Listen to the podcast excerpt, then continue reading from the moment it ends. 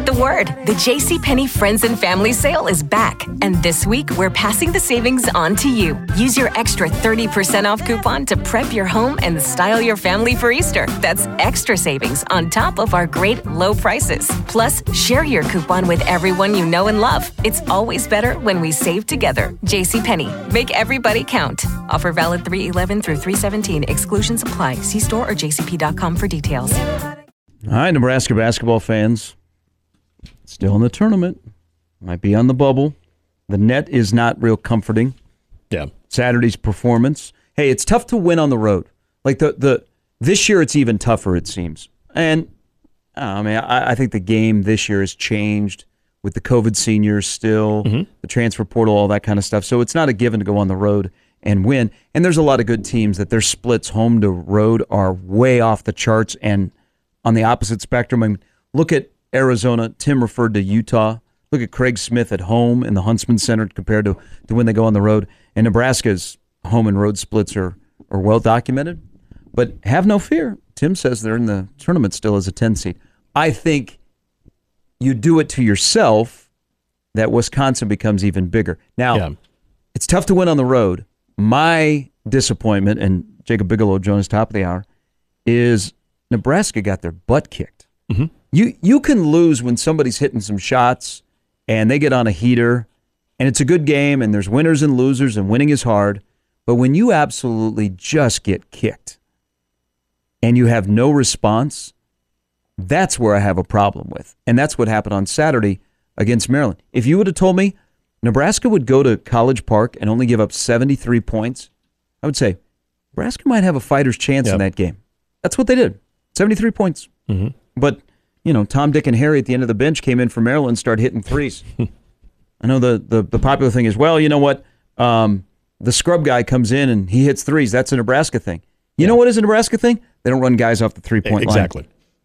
They don't close out. They have bad communication. So the way that they were beat is the thing that I am most disturbed about. Not that they lost. Okay, winning is hard, especially on the road, but just they got punked. Yeah. They The fact got- there's no hope. And, and and and their lack of athleticism gets exposed in games against Maryland, where Maryland looks like Mike Locksley is coaching them and running the strength and conditioning program to Nebraska. Nebraska's guys look small compared to Maryland the Yeah. other day. And, and there was a part in that game where even when, and I think it was when like Kaiser got his first three, and you knew that Maryland was going to at least have some type of offensive like punch, maybe not necessarily beyond the arc because they're not a good three point shooting team. But as that game started kind of tightening it up, and I think at one point it was like, you know, then it was 12 to 8, and then all of a sudden they took their first lead. Like, I was actually for a two minute stretch after that, when Maryland got the first lead at 13 12, I kind of was impressed with the way that Nebraska sort of kind of weathered it for a little bit because they then I think it was it was either Wilcher or hell it might have been Rienk Mast only made three one of the two.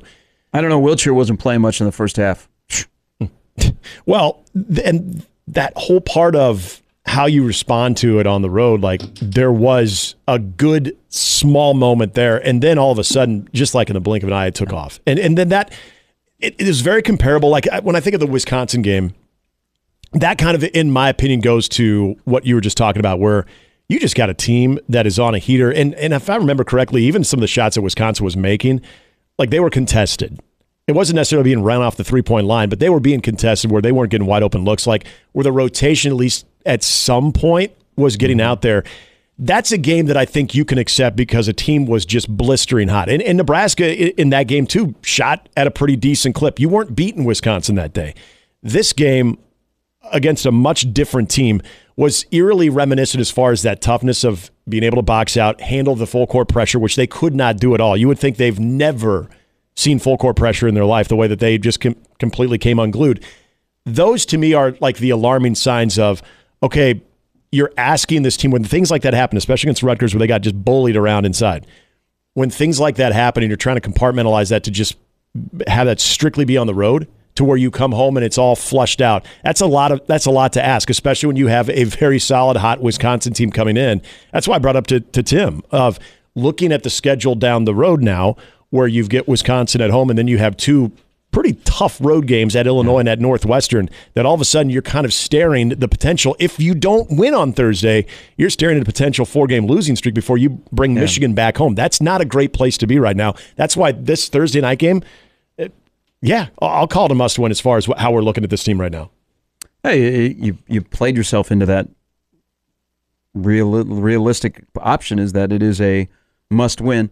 I thought the stretch they could go two and two, one and three might be a realistic, but I mean zero and four is uh, on the table. So Nebraska's five and zero in the Big Ten at home, and their point differential is plus forty nine, and they are the second best home team in conference play in terms of efficiency.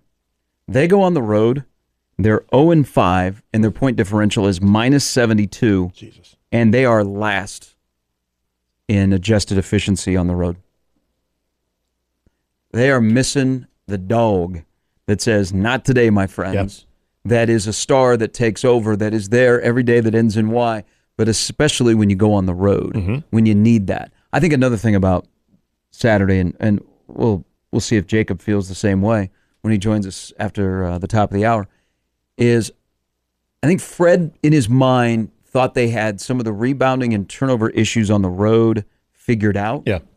And so when those crept back in, I think he got off kilter and that whole team was done. Like the, the rotation with Wilcher in the first half, when he was really your only scoring option, mm-hmm. was very odd compared to how they've handled Wilcher in the past. Yeah. I thought I thought Fred was taken aback by that this is still a major issue. Knew it was going to be an issue, but not to the extent that it became again on Saturday against Maryland because they got punked and they didn't have an answer. And now you got to turn around and remind people again that yeah, we're still good. We're 15 and 6. You guys were all excited on uh, Wednesday morning. Yeah, we were. Well, okay. You, you you do it to yourself. And so the Wisconsin game with Chucky Hepburn coming back, who got booed last year, and Chucky's on a heater, and they're eight and one, and they're damn good. I think they got ten quad one, quad And one of those rare teams that can win on the road. Yeah. So you you've you put yourself back into that position. It's the it's the world of Nebraska basketball. It's the ghost of Nebraska ball past. And it's it's we we go back to what was it last Monday? Uh, you and some other people are saying it, and I think it's the best way to describe it. It's a weird team. It It's is a, just it's such a, a it's a weird weird team. good team. Yeah, weird good team because you can watch what they did against Ohio State, and and even if Rienk Mast doesn't go off for thirty plus, you there was enough about that game where they were going to beat Ohio State some way, shape, or form. To see what guys kind of appear to be like alphas at home, where that doesn't translate on the road, and and this is again for the, the second straight road game that I have to, even though I get it, he's he's not 100% healthy, but I I need more out of Rienk Mast on the road. Like that, especially inside. Like just kind of getting pushed around, guys that are able to get position on him, that are getting offensive rebounds and getting uh, offenses that are not great offense, like Rutgers, like Maryland, giving him second and third opportunities and allowing for those. Like this is where you need your big guy. I don't care if Rienk Mast doesn't go off for 25 points. I need those rebounding numbers up. I need guys not coming over him and guys that are pushing him under the basket to get those second, third chance opportunities. Like that's what I need out of Rienk Mast.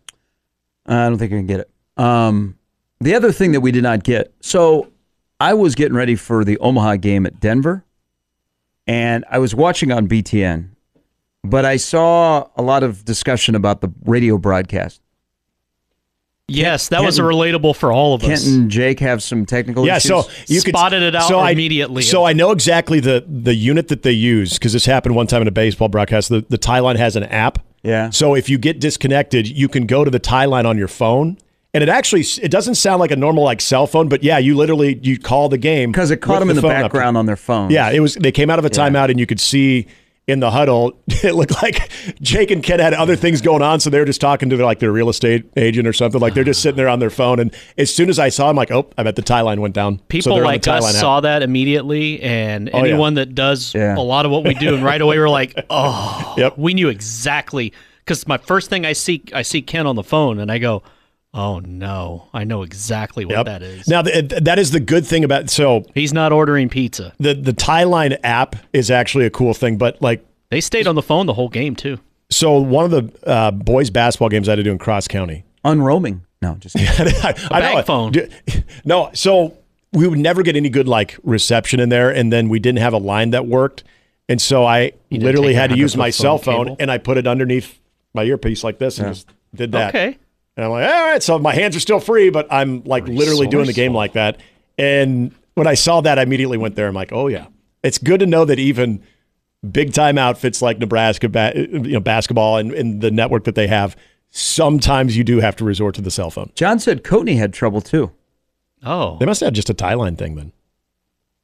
you don't betcha? You should use Access.